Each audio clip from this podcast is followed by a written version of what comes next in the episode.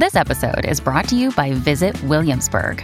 In Williamsburg, Virginia, there's never too much of a good thing. Whether you're a foodie, a golfer, a history buff, a shopaholic, an outdoor enthusiast, or a thrill seeker, you'll find what you came for here and more. So ask yourself, what is it you want? Discover Williamsburg and plan your trip at visitwilliamsburg.com. Hello, everybody. This is Marshall Poe. I'm the editor of the New Books Network. NBN listeners like to read books and buy them. So we thought we'd tell you that right now, our friends at Princeton University Press are having a remarkable site wide sale. You can get 50% off books, including ebooks and audiobooks, with the code 50, F I F T Y, at checkout until May 31. You can save some real money on Princeton University Press books. I encourage you to go there and check it out. Welcome to the New Books Network.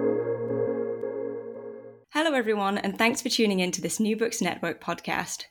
My name is Catriona Gold. I'm a PhD candidate at University College London.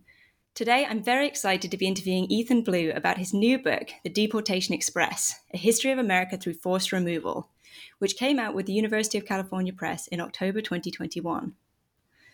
Ethan Blue is a senior lecturer in history at the University of Western Australia. He specializes in US history, prison studies, and immigration history. His new book offers a history of the U- United States' systematic expulsion of undesirables and immigrants, told through the lives of the passengers who were transported out of the US via deportation trains. This is a fascinating and very readable book, which I highly recommend picking up a copy of. So, without further ado, welcome to the podcast, Ethan. Thanks very much. Glad to be with you. Great. Um, so, we usually like to start by asking our authors to tell us a bit about themselves and their academic trajectory. So, what have you been working on up to now, leading up to this book? Um, how did you come to write the book? And, you know, sort of how does it connect with that previous work? I'd love to hear more about that. Yeah. Absolutely. Well, first off, uh, or first off, I, I, just want to acknowledge that I am on unceded Wajak Noongar Boodja, um, and that, and so I'm speaking to you from uh, Perth, Western Australia, but this is unceded Noongar land and sovereign land. And sovereignty has never been ceded, and I don't think sovereignty can really be ceded in this settler colonial um, situation. I come originally from, you know, my family's from Europe. We were migrants to the United States. I grew up on Coast Miwok country in what is known as Northern California these days. Um, and traveled around quite a bit. Did my undergrad degree in Virginia. Um, went to grad school at the University of Texas. And in Texas, I started studying the history of prisons. Actually, initially started wanted to study the history of cross-border labor organizing. This was in the when uh, the North American Free Trade Agreement was being passed, uh, and so I had a real interest in migration of capital and migration of people, and then how tra- how labor could could mobilize and organize across borders too.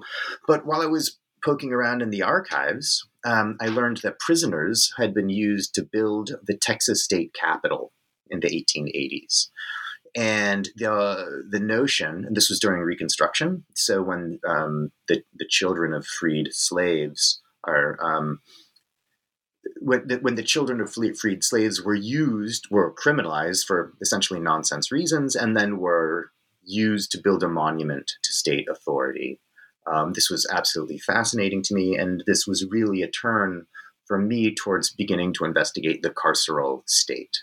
So the modes of punishment, of criminalization amongst, um, particularly against people of color uh, and working class folks writ large.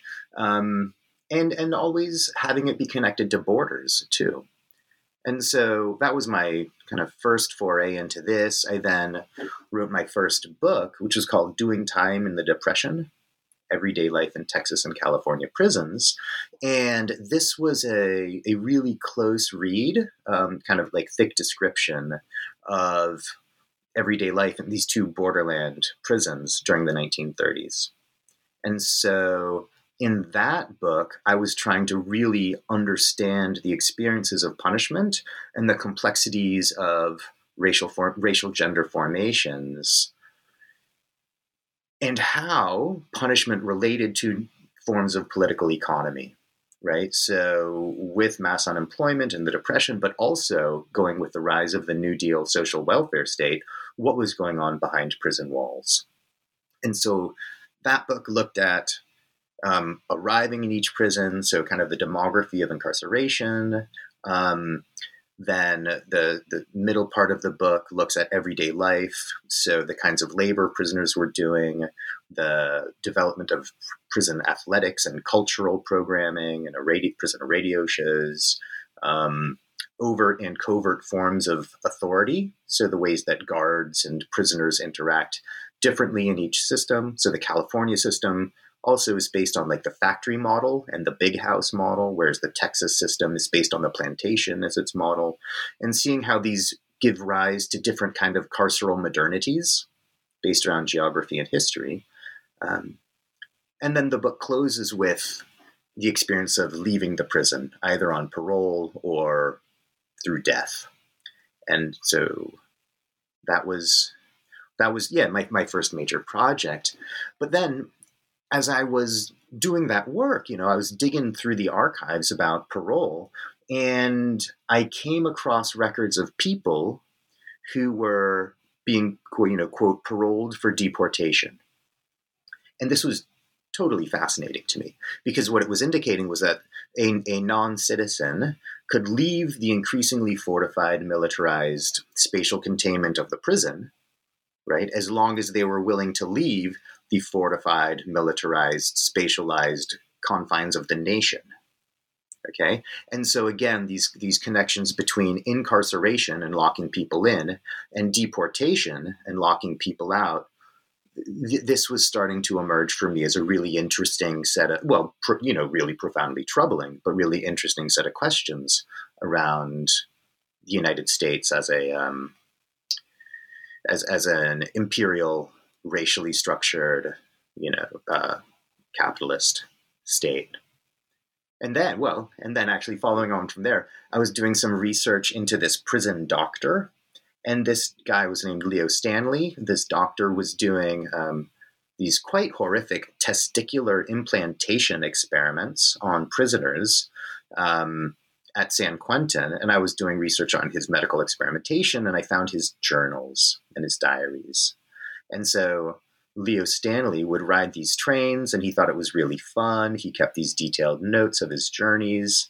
Um, this combined two of his great loves, which was eugenics um, and, and, you know the so-called bi- the biological protection of the nation from so-called unfit people.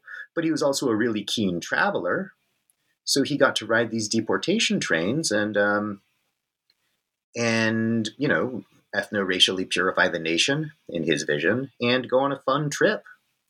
Uh, and so this is when the the project really started to take shape for me.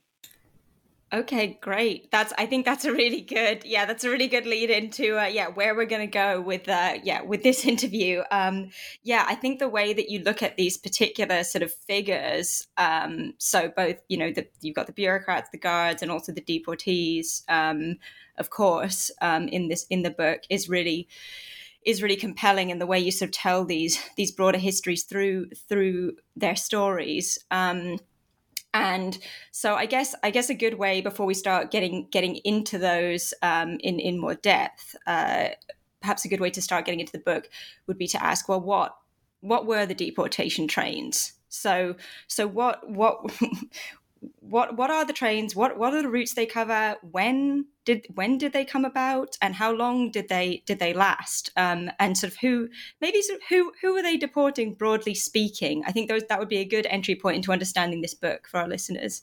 Thanks. Yeah, well, I, I guess to, to, to, to, really get at it, you need to try to, to, to back up to the ways that well, well, sort of the first sort of kinds of immigration restriction that the U.S. was really in, embracing was around trying to stop people from coming in.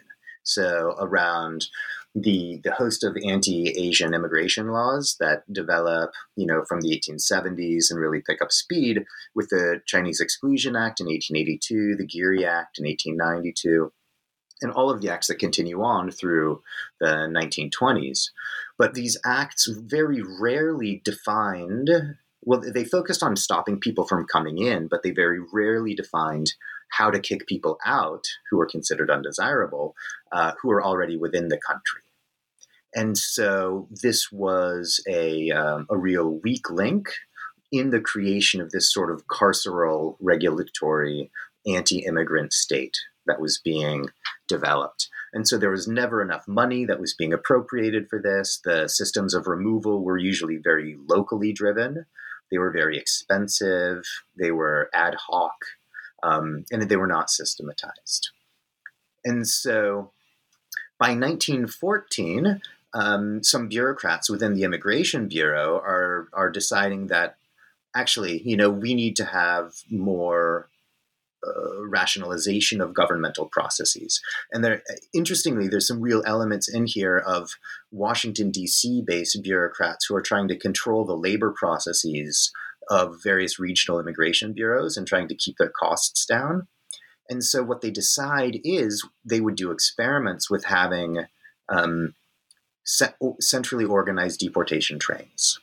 And so they drew on the economy of the rail. You know, this is the exemplary technology of industrial modernity, right? To try to keep down governmental costs for expulsion, to systematize it, and then send these trains on basically constant circuits through the country.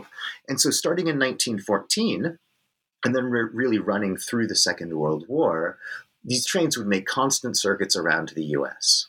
Uh, and they would the the journey I kind of describe in the book starts off in Seattle, and then it stops in Portland and San Francisco, Denver, Chicago, uh, Buffalo, and then New York. And it, it goes along the way and is picking up people who are gathered from across the Atlantic world. And it stops for non citizens who have been convicted of any number of supposed offenses. So if somebody has been convicted of a crime, then they are now con- rendered deportable um, because this, you know, is considered a violation of the of immigration law, and they're no longer welcome. If somebody is simply very very poor, then they can be retroactively um, and, and is collecting welfare. They can be retroactively deported as having been likely to become a public charge. Uh, if somebody has a cognitive difference or a physical disability, same thing. They can be deported um, or somebody's a political radical. They can be deported too, again, as something that is is considered a um, yeah a deportable offense.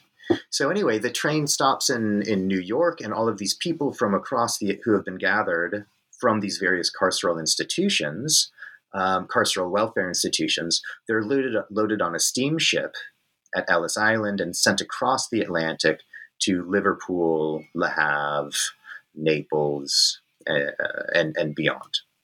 Now, at this point, and I try to trace the journeys of those folks, the transatlantic journeys. At this point, the train then turns around and it makes the westbound journey.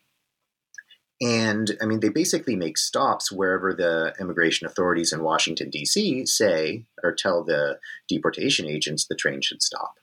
So, in the one that I trace, they stop in Carbondale, Illinois, in um, San Antonio, in New Orleans, in El Paso. And the westbound journey, rather than picking up people from across the Atlantic world, is picking up people from across the Pacific world, really, or America's more explicitly colonized and colonial project. So it's gathering people from Mexico, but then also from China, Japan, the Philippines, South Asia, right? So you can see how the eastbound and the westbound journeys really demonstrate global migratory patterns from around the world, again, the Pacific and the Atlantic worlds, into the US, which is becoming, you know, by 1900, really the center of global racial capitalism. Right. Yeah. So, yeah, I mean, this was this is a part of sort of this this history of deportation is something I knew nothing about before I started reading the book, and so it's been it's been really interesting to discover. Perhaps, um, I think I should say the book is structured, as you say, about these kind of the, the trains stop in, in particular cities, and you have chapters um, 13 substantive chapters that go through sort of that that each sort of visits a particular sort of site and looks at a, you know a, a deportee, a guard, or other kind of um, historical characters, I suppose we might say, um, picked up at various sites. Um, and I'm wondering, I think, yeah, could you give us an indication, just one quick empirical question? How long could people expect to spend on, uh, could deportees expect to spend on a deportation train? Um, and and maybe maybe very briefly, what kind of um, conditions? I mean, uh, yeah, might might deportees expect to experience? Yeah. Um, well, the journey itself could vary. Um, maybe nine days, maybe seven to nine days, coast to coast. Um, the journeys themselves were aboard these uh, Pullman tourister cars. And so, you know, when we think about deportation trains, you know, one of the first images that comes to mind are the are the Nazi cattle cattle trains, right? Um, this was this was very different than that. I mean, on the one hand, it was similar in that it had a similar project of ridding the nation of people who were considered polluted by these white supremacist, heteropatriarchal imperial lands. Um, whereas the Nazi regime was an explicitly murderous necropolitical regime. The American one was um, it was a liberal democratic system structured by you know racial capitalism and cisgendered heteropatriarchy and ableist and all of these things too but it wasn't explicitly murderous in the ways that the nazi regime was and so the trains well they, they experimented with different kind of architectures of trains sometimes they used a um, a parlor car system or that had various staterooms and these actually kind of replicated for you know our Foucauldian listeners. This replicated the um, the cellular system that could break different kinds of category of people down into their own subset. So a diseased person could be in one room, and a anarchist in another room, and a criminal in another room, and then a merely poor woman and her child in another room, and there would be no quote unquote contagion among them. And so they experimented with this kind of uh, system for a while. But then, as often, actually more often than that, as far as I can tell, they just use an open open plan car, um, or they would have a different kind of car. Some some of the cars were more explicitly prison cars with bars across the windows, and this would be for supposedly more dangerous people who might have a criminal conviction, or for anarchists, or for Chinese who were considered almost to be an intrinsic escape risk by guards, apparently. Um, but then sometimes they would have cars for people who were considered less dangerous, but who were considered more, you know, quote unquote, merely pathetic. So this would be people with disabilities, um, people, that, like I said, who were very, very poor and who were considered a drain on the welfare state and who weren't considered a, a flight risk. Uh, and so they could have the less securitized, less explicitly militarized cars on occasion for these people. Um, so anyway, the journey was probably coast to coast, like I said, nine day a week, nine days or so.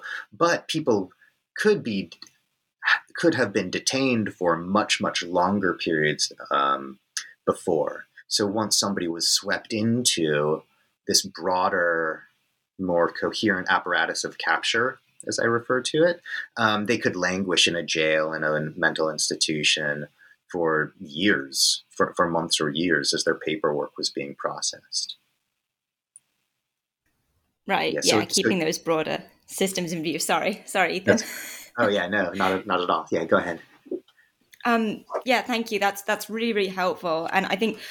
Well, I was I was going to say I think something you've, you've, started to get at here is is the theoretical concepts. You, so you mentioned you know necropolitics, right, and obviously eugenics has come up, and I, I know you do a really good job in early on in the book um, and threaded, of course, throughout the book um, of explaining certain key concepts that, that your book is anchored in. So, you know, I'm wondering if we could talk a bit about those key theoretical concepts, um, why they're important for you, and and perhaps thinkers who influenced you in the course of, of writing the book too. Um, so I, I know that you you talk about racial capitalism as a key concept, settler colonialism, and also biopolitics. Um, which, as you know, can be a kind of uh, complicated sounding term doesn't necessarily have to have to be complicated to understand, um, but maybe uh, our listeners could could benefit from um, just a brief overview of, of, what what these concepts are and, and why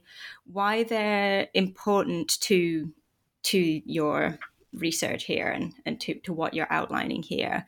Um, and I know you also draw on Du Bois throughout. If there's anyone mm. else you'd like to sort of give give a shout out to as, as sort of having influenced this, I'd be interested to to hear. Um, sure. Um, yeah, I mean, I guess the, the biggest concept I think that I'm drawing on is racial capitalism or global racial capitalism. And so that's the idea. Well, first of all, it's insistence that ca- an insistence on the understanding that capitalism is always already structured and through racism and the reproduction of certain racial hierarchies and racial categories.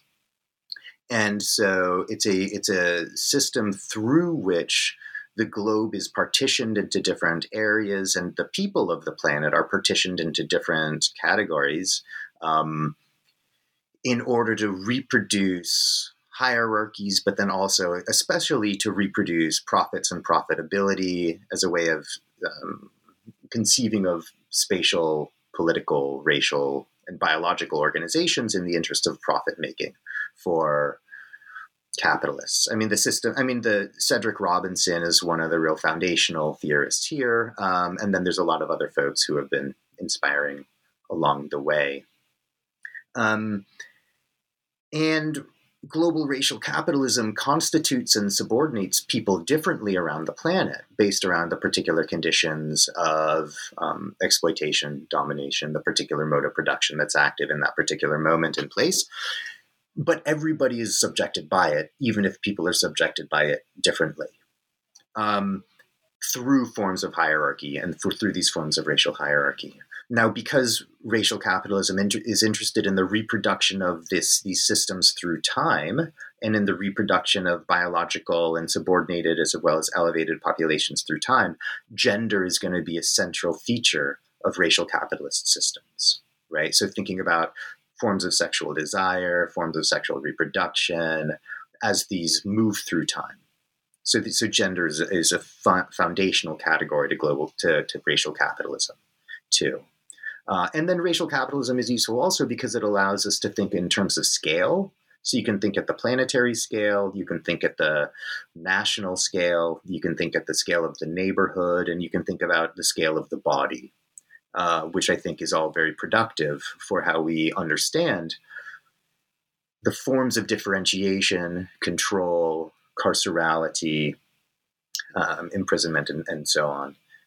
So anyway, that's that's one of the big concepts. But then, as as we hone down a little bit, um, settler colonialism is another cru- crucial category. And so this is the idea.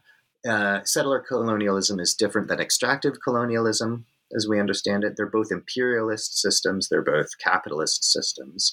Um, extractive colonialism is less about extractive colonialism is about sucking money from a system and drawing it into the metropole um, from elsewhere, whereas uh, settler colonialism is about taking a people from one place and then trying to replace and eliminate or absorb indigenous peoples. And so the US is a settler colonial country. Australia, where I am now, also a settler colonial country.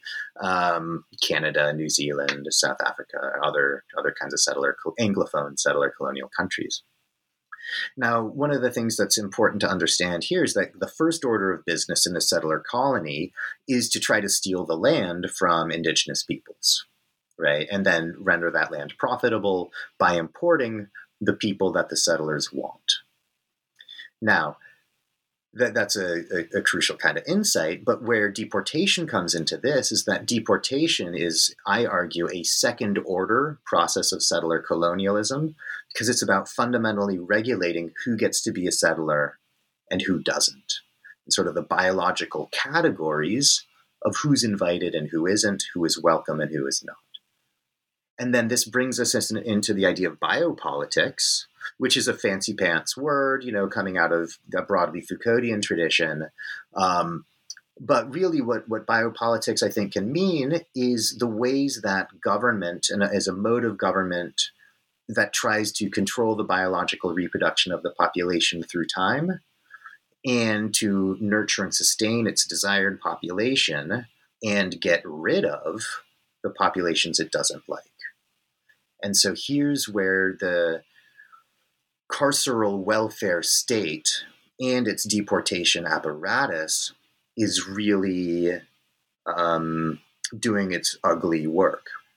So it's in coming to define the people who are considered biologically unfit for reproduction and biologically unwelcome in the country. And so these are people with cognitive differences, people who are or who are not neurotypical, um, people who are considered mad. And all of these categories change over time, right? There's no intrinsic definition of neurotypicality or madness. Um, same thing goes with ideas of sexual immorality, um, with ideas of criminality and political radicalism.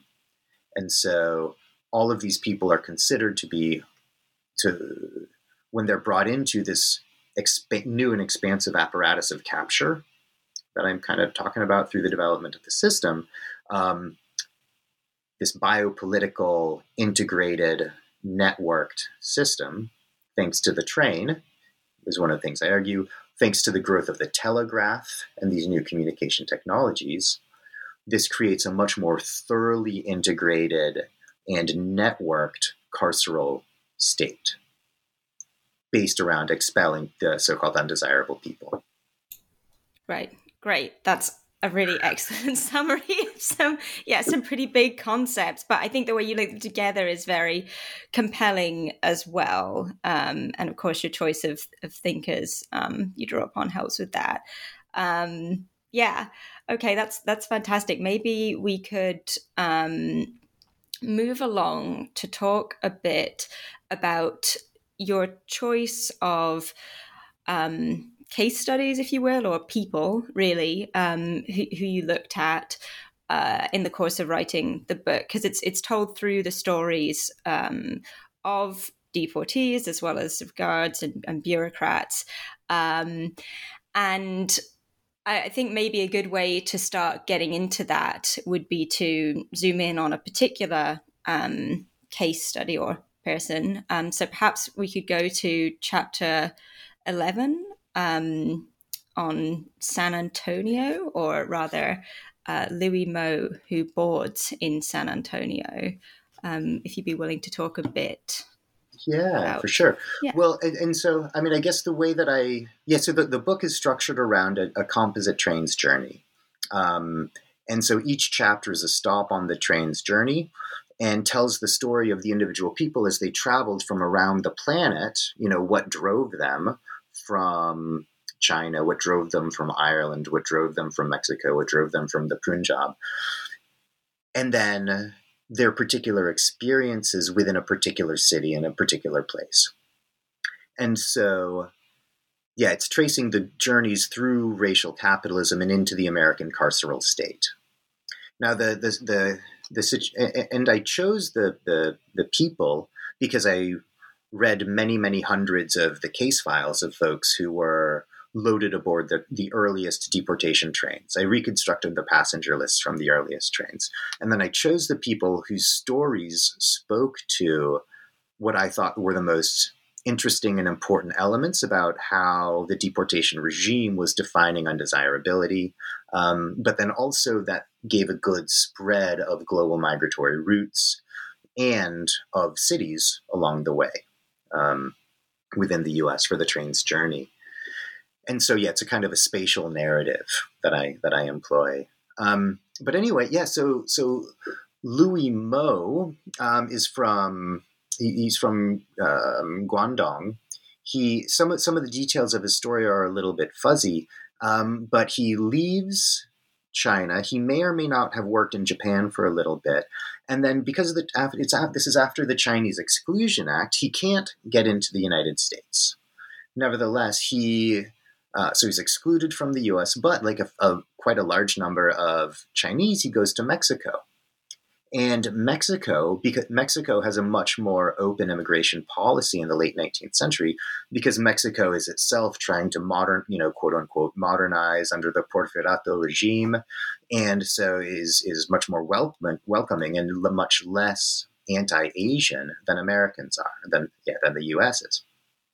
So Louis Mo is one of the these folks who then moves to Mexico, and he's living in Mexico. Um, until the Mexican Revolution starts. So then there's this radical expansion, actually, of anti Chinese violence and anti Chinese um, animus in Mexico during the Mexican Revolution when anti a lot of anti-capitalist and Mexican nationalism um, you know, some gets directed towards the U.S., but a great deal of it gets directed, you know, punching downward, as it were, against the Chinese and against Asians. And so there's a yeah, great deal of violence against Chinese. Um, then you've got Pancho Villa, who leads a raid into Columbus, New Mexico. And this is part of the complexity of the Mexican Revolution itself. Um, this is a big battle. Pancho Villa then returns into Mexico the US then sends General Blackjack Pershing into Mexico in order to capture Pancho Villa. Now, the Mexican government isn't super supportive of this because they would be seen to be capitulating to the you know the Leviathan to the north, um, and that would destabilize Mexican power. Uh, and so the U.S so they don't have the infrastructural capacity the us army and the quartermaster bureau doesn't have the infrastructural capacity to supply themselves.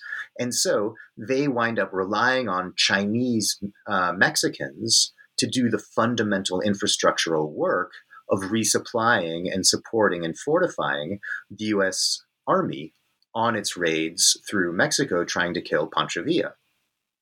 Uh, and louis mo is one of these people. And so Blackjack, you know, General Blackjack Pershing, you know, he does not capture or kill Pancho Villa. It's an abysmal failure. Um, but one of the things that you actually see here is quite interestingly some of the origins of what becomes known as third country nationals. So, the ways that the US military in its overseas adventures relies on, say, people from the Philippines at their bases in Afghanistan relies on people from the Philippines and their bases in Iraq. Anyway, this is this is the origin of that kind of third country national policy, or at least an early version of it. In that Louis Mo and the other Chinese folks were fundamental to this military practice. Anyway, um, the U.S. Army returns. They enter the United States, and um, Louis Mo and others know that they'll be killed or that there's a likelihood that they'll be killed if they remain in Mexico. And so Pershing then makes uh, lobbies as a in this kind of patronage sort of way to have Louis Mo and the other Chinese refugees um, return with him into the United States in contravention of the Chinese Exclusion Act. So they get special dispensation. Um, there's more details to it. I've probably already gone longer than we've got on than we've got time for, but Louis Mo winds up, along with the other Chinese refugees, being confined to working on American military bases because this is seen as a way of not um, competing with free white American workers if they're confined to military bases um, and doing military infrastructural work within the United States. But anyway, after a while, Louis Mo is arrested because he's stolen a little bit of money from the shop where he works. And he's then um, also, he gets in trouble because he's accused of flirting with a white woman. And in Texas, this is, you know, a very dangerous thing for a uh, Chinese person to do. He then is eventually locked up in the Southwestern Insane Asylum uh, and is is uh, appears to be suffering from late stage syphilis, uh, and through the records talks about the experience of first of all his his journeys through the world around the world, but also his experience being locked up in the racially segregated Southwestern Insane Asylum um, in San Antonio. And he talks of his experiences and his visions, which are quite interesting in terms of looking at the perspectives of people who are considered mad. Um, before he is eventually loaded on the deportation train, sent to San Francisco, then across the Pacific, and eventually uh, to his uh, well, you know, he's supposed to be sent to his uncle's shop on uh, on Wing Lok Street in Hong Kong. I don't know that he ever gets there um, because the records run out at that point. Right. Okay. So yeah, clearly linked into much broader histories and, and stories, right? And yeah, things this doesn't nothing begins or, or ends with the deportation train or the deportation journey itself. I think that's something that you make very clear in in all of these um, in all of these chapters, which are quite sort of sensitively written. Um, I also, yeah, I want to say, I, I, don't know if you want to say anything about this because I'm, I'm, putting you on the spot a little bit here, but um, but about the kind of the the gender aspect, which we haven't talked so much about. Um, you know, in in chapter three, Portland, um, and of course elsewhere in the book, but especially here, you, you talk about um, how uh, prostitution or sex work um, was sort of um, criminalized or sort of grounds for deportation um, and the experiences of sort of women who who go through that. I, I wonder if you might be able to say something about that. Yeah, yeah, absolutely. Well, so um, yeah, accusations of sexual immorality are really crucial here, and so this is again part of the, the the biopolitics of this system, and the notion of how to protect the white family and its reproduction across time and into the future. And so, I mean, part of the origins of the anti Chinese movement was the accusation that Chinese women were prostitutes. And so the Page Act in 1875 is, is about stopping Chinese women from coming into the US. And the, the, the threat that the, the anti immigrant folks saw was that, you know, these were a danger to you know, healthy white masculine patriarchal families that would be subverted by sex work and sexual immorality, uh, you know, quote unquote sexual immorality. And so, yeah, the chapter in Portland really focuses on the delineation of kinds of sexual immoralities and differences. Um, I, I, I, focus on a on a woman who's a sex worker who is, uh, as she explains, from Belgium. Um, Germaine Monet is her name. She gets arrested in Portland, uh, working in the in the um, kind of the red light district. And she actually winds up being able to trick immigration authorities by giving a false itinerary and a false name. And as a result, she's able to stay in the US for an additional five years. Now, her carceral experience is that she's locked up initially with a, a, a, a so called rescue home, the Sisters of the Good Shepherd I think it was called in Portland. And these were institutions that were designed to, you know, quote unquote, rescue fallen women um, by teaching them to be good domestics and good uh, mothers and good, good obedient wives, essentially. Uh, all of this was also in the context of the so-called white slave panics. And this was a, a, a, series of moral panics around sexual immorality, but really about women who were unsupervised working in the city um, and away from patriarchal control, there's a lot more to it than that. I mean, it's a, it was a highly um, racialized, highly ethnically complicated set of processes.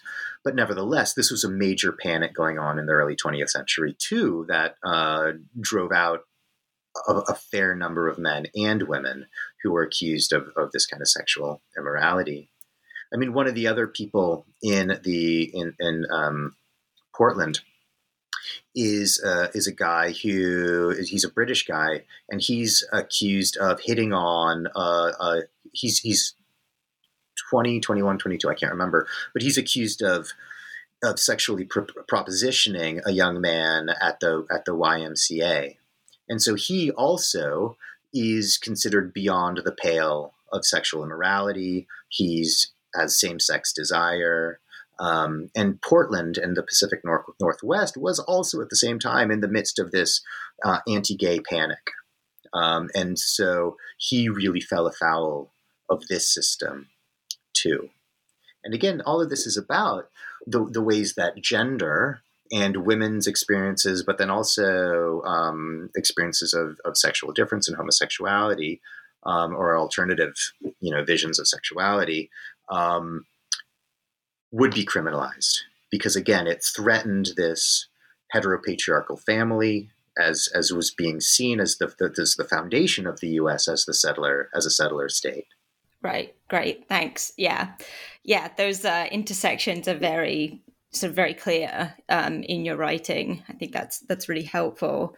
Um, yeah. I wonder if we could pivot um, slightly uh, to talk about who was behind these trains? So you said you said a little bit about you know Washington broadly speaking, um, bureaucrats. I think it would be nice if we if we could talk a little bit about you know who who were those sort of uh, yeah those those bureaucrats just in brief um, who who and where was coming up with this idea for the train and sort of refining it. Um, and also who was working on the trains you know um, who are who are the guards? I mean, I'm also curious about you know immigration inspectors. Obviously, turn up um, in the book um, enough uh, to, to maybe warrant warrant discussion. Who who were these people? You you do um, mention something interesting about sort of immigrants themselves becoming uh, enforcers, and I I wonder, um, or some some immigrants that is. Uh, I wonder if that's something something that we could discuss a little bit. Yeah, absolutely. Um, well, I one of the things, and I'm always very interested in, in who is the state and what is the state and how do we conceive of the state. Because uh, it's it's not straightforward and the state is not a monolith. Um, and there are different battles and conflicts and struggles within it as well as individual people. And so part of what I've, I've tried to do here and then in uh, another article that's kind of affiliated with the book is to look at the people who build the state. Like who are the actual workers who do this and who make this? I mean the state as a system is always more than the sum of its parts but the, the laborers who build this infrastructure are crucial. Um, so i mean the, some of the main folks i look at is it well one of the main folks i look at that i think is just a really interesting kind of tragic character is named henry weiss and henry weiss is is uh, born his family is german he's born in what was then called constantinople uh, he moves to the US. He speaks something like seven languages. He's an enormously cosmopolitan person. Um, he he comes to the US, he marries, he moves to New York, he, he gets a job with the Immigration Bureau as a translator, and then moves across the country. He, he basically, from his personnel file, it gives every indication that he's basically maltreated uh, and, and other people with less skills than him seem to be getting promoted faster than he is. Um, and there may be, you know, no shortage of ethnocentrism in his own experience. Nevertheless, he's a really hard worker. He's really ambitious, and it's pretty clear that he sees working for the Immigration Bureau is his path to upward mobility. This is his path to American belonging. And this is a very American story, right? You know, you work for the American state and you belong more or less. You know, you certainly belong more than you would otherwise. Um, and so Weiss eventually really makes his big break in the bureau when authorities say, "Hey, this guy speaks seven languages. Let's send him through all of the you know insane asylums in Oregon to figure out who we can deport, and then we'll save some money." They realize he's good at this, and they put him in charge of running the first deportation trains. Um, the next guy, and he's he's the main deportation agent for the next couple years. Um, the next guy they hire uh, is is named um, uh, Leo Russell, and he is an enormously talented clerk and bureaucrat. And he works his way up the system through filing and indexing correspondence. And this is the kind of thing that seems just crushingly boring and unimportant. Um, but when you think about the creation of these complicated systems, filing and indexing correspondence is crucial because this is the production of bureaucracy itself right the correspondence and the communication beyond the individual level this is how bureaucrat- bureaucracies work and so this is this is fundamental to the creation of this kind of networked power and so he works his way up the ranks. And like I say, he's enormously talented. He retires as a relatively young man and actually dies relatively young. Now, he's replaced by a guy named Ed Klein. And Klein, according to his personnel records, is basically a slacker for much of his youth. He gets his jobs, as every indication shows, through nepotism. Uh, these are all white guys, by the way. Weiss is an immigrant, so he's on the edges of whiteness. Um, Russell and then Klein are both, you know, they're they're pretty un, they're unalloyed, considered to be unalloyed white people, uh, white men. Anyway, Klein basically is not a particularly um, talented guy, but he's persistent, and he essentially it's kind of you know to be a little bit flippant about it. He's a, a uh, by many appearances, a mediocre white man who works his way up through these systems through persistence, diligence, and um, some political acumen. And then he really finds his feet and then runs these deportation trains up through the Second World War. And in fact, he he um, is is um, that uh, you know he's celebrated by his colleagues upon retirement for his successfully using the trains too to move uh, Japanese Americans from the coast into Japanese internment camps during World War II. Yeah, so these are some of the, the main people who run the trains, but then there's also the the private guards who work for Southern Pacific, who work for the Great Northern Railroad, and so these are private guards who are empowered by the state to have this fundamental policing function, including the exercise of violence. Um, and yeah, so private guards are, are on in play here because of this partnership between the state and the private railroad firms. But then you've also got, you know, the guy who I kind of introduced the story with, Leo Stanley. You know, so there's a doctor who is aboard these trains too to make sure that um, everybody is well enough on the train so, so that they're they're well enough that they don't die. They're well enough that they're not disruptive. Um, and so again this is the difference between the nazis and the americans. The americans don't want you to die on the train. Uh, what happens on the other side of the border? Not the americans problem um, and so the the doctor on the train is really there less to make sure that people are well than to make sure that the system doesn't get slowed down by illness, by other kinds of disruption. Right, absolutely. Yeah, I, there's so much more I would like to ask about. Um, I mean, especially the the bureaucrats, since that's my it's my area.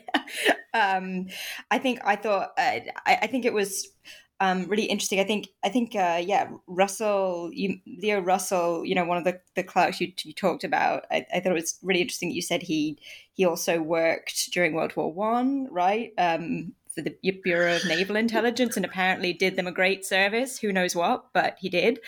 Uh, yes. Right. Um, exactly. Exactly. Yeah. And and so I, I was never able to track down those records, uh, but he did great. And, and and so this also shows the the the porousness between you know the domestic forms of control and the overseas military forms of control. And so scholars who work on the the kind of the dialectic between domestic policing, domestic violence, and international policing and international violence, you know, this is this is precisely that kind of um, system.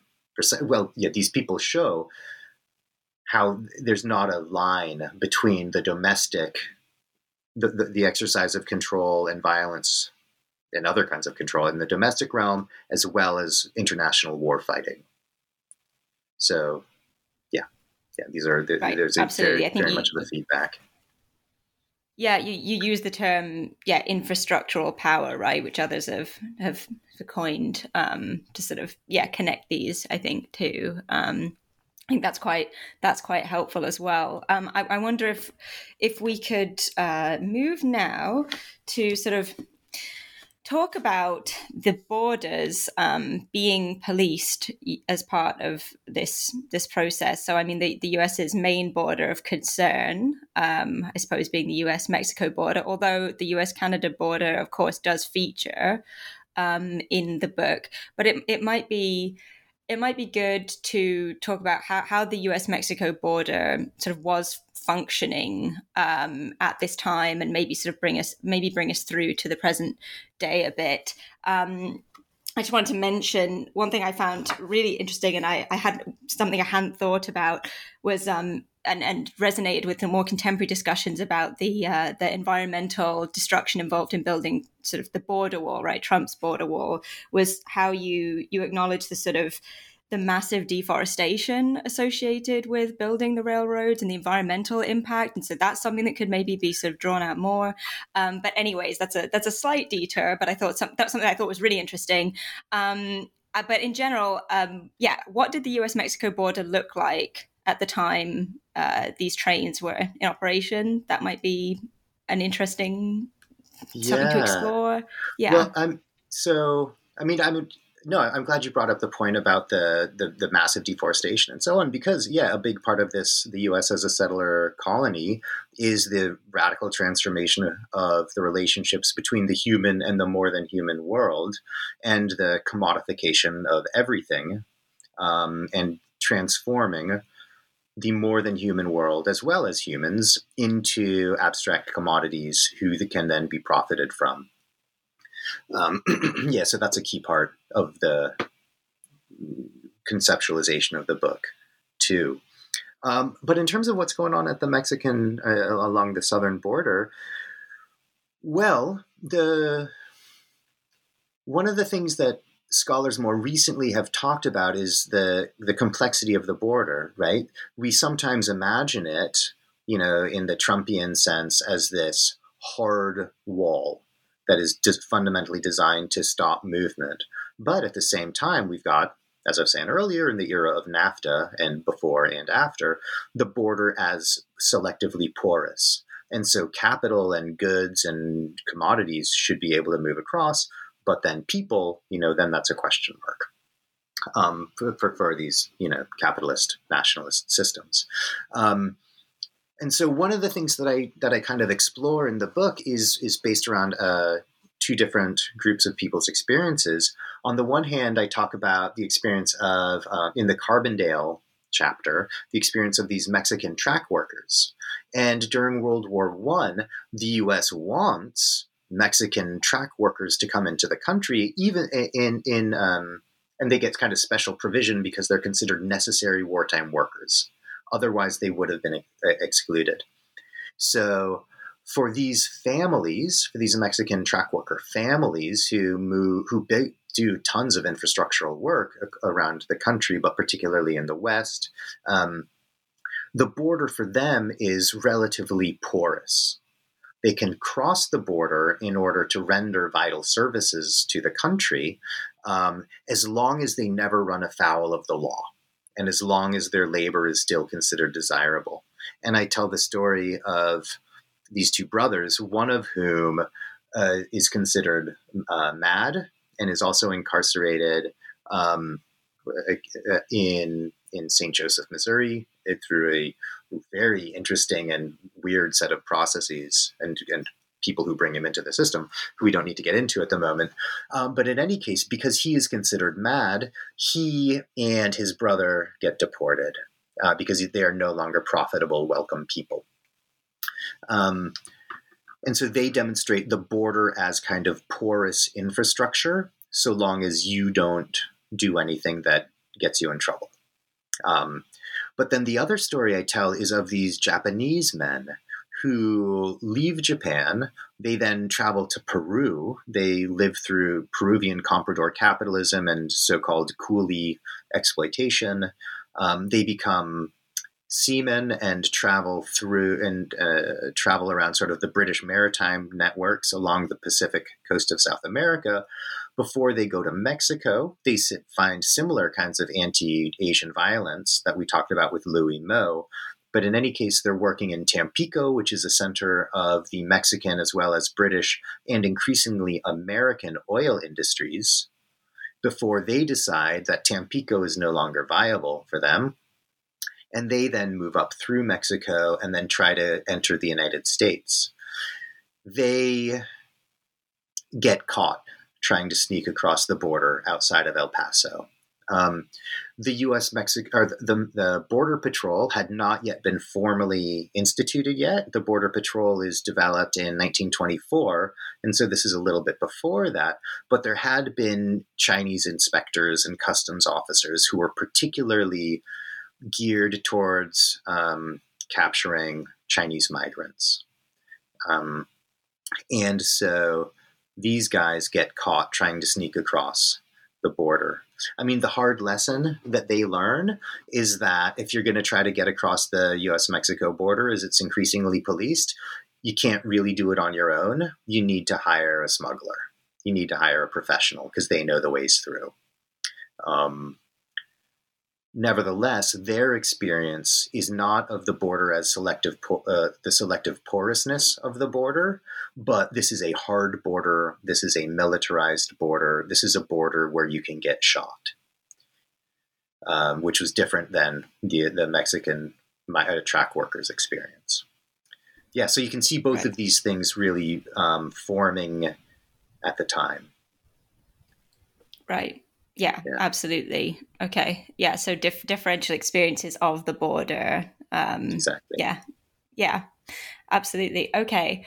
Um, thank you. Uh, yeah, I think that's that's a really crucial insight. Um, yeah, on really the nature of the border and which sort of continues, of course, um, to this day, right? I mean, would you? I don't know if you'd like to say anything about how how how the book sort of connects to contemporary happenings at the border. I mean, obviously, yeah, this this fantasy of the border as a hard sort of just a hard wall, a boundary, um, is something that we can unpack through through the book. Um, any other sort of points of resonance that might be worth contemplating? Yeah, well, I think so. Just getting back to the ideas of biopolitics and necropolitics, these always work together, right? The biopolitical is always founded upon the necropolitical. The the the necropolitical being bloody, racist violence. Not always racist, but but yes, yeah. Anyway, so the, the fundamental violence upon which modern states are built can be considered necropolitical violence because it's based around ultimately killing people.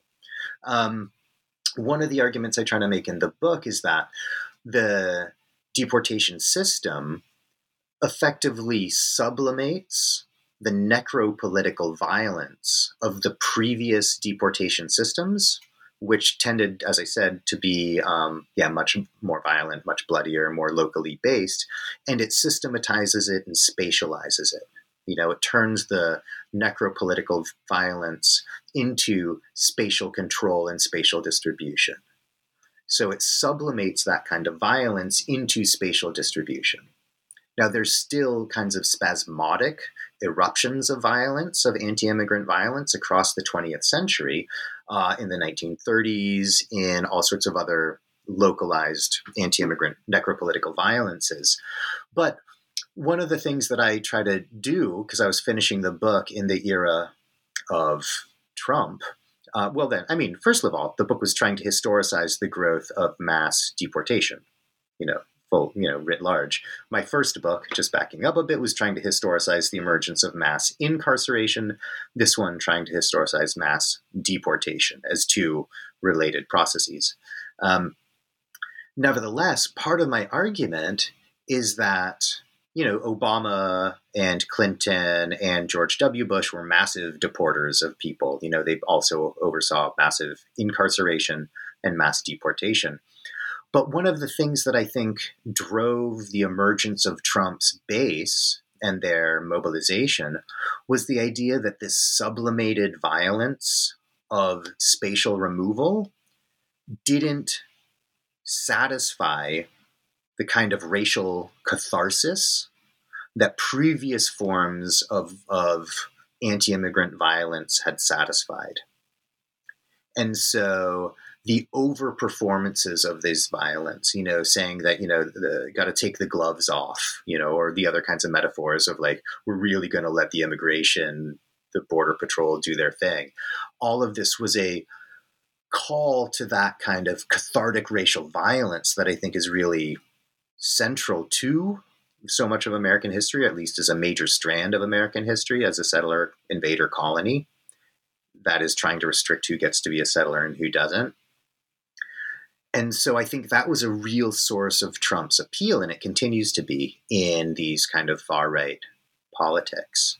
Um, yeah, the, the spatial removal of the Democrats wasn't adequate to scratch that itch in this era of late capitalist neoliberal anxiety.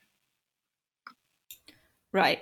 Thanks. Yeah. yeah. that's a really good, uh, yeah, bringing us through to the present day. I really appreciate that. Uh, yeah, that contextualization. Um, yeah, thank you for that. Um, I think as we're approaching an hour now uh, of interviewing, so yeah, applauding your stamina here.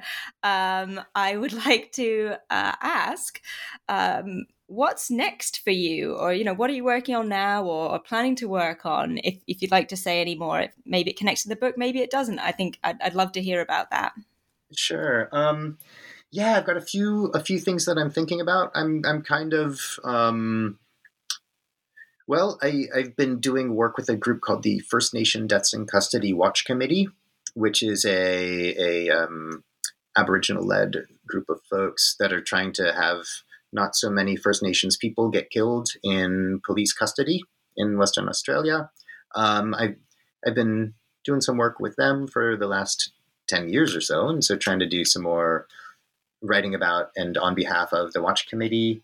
Um, there's a, a, possible project around a global history of Japanese internment camps um, that I am uh, involved in as well. And there's some other stuff that is en route too. Um, and we'll see where that goes. Yeah, it's I, I, I it's all pretty heavy stuff um, to be writing about, but I think you know, in order to understand, we we got to understand how the world got to be the way that it is. Um, in order to imagine how we might be able to make the world a little bit better. So that's that's where I'm coming at this from. Absolutely. Right. Yep. That's the critical scholar's task, right? Um, yeah. Uh, so thank well, thank you for doing that. Um, and uh, yeah, I think that's a good place for us to end. So this has been Catriona Gold speaking with Ethan Blue, who is the author of the fascinating new book, The Deportation Express A History of America Through Forced Removal, released in October 2021 with the University of California Press. If you'd like to pick up a copy, please consider ordering directly from UC Press or supporting your local bookstore. Friends don't let friends buy from Amazon. Thank you all for tuning in to the New Books Network, and thanks again for joining me, Ethan. Thank you.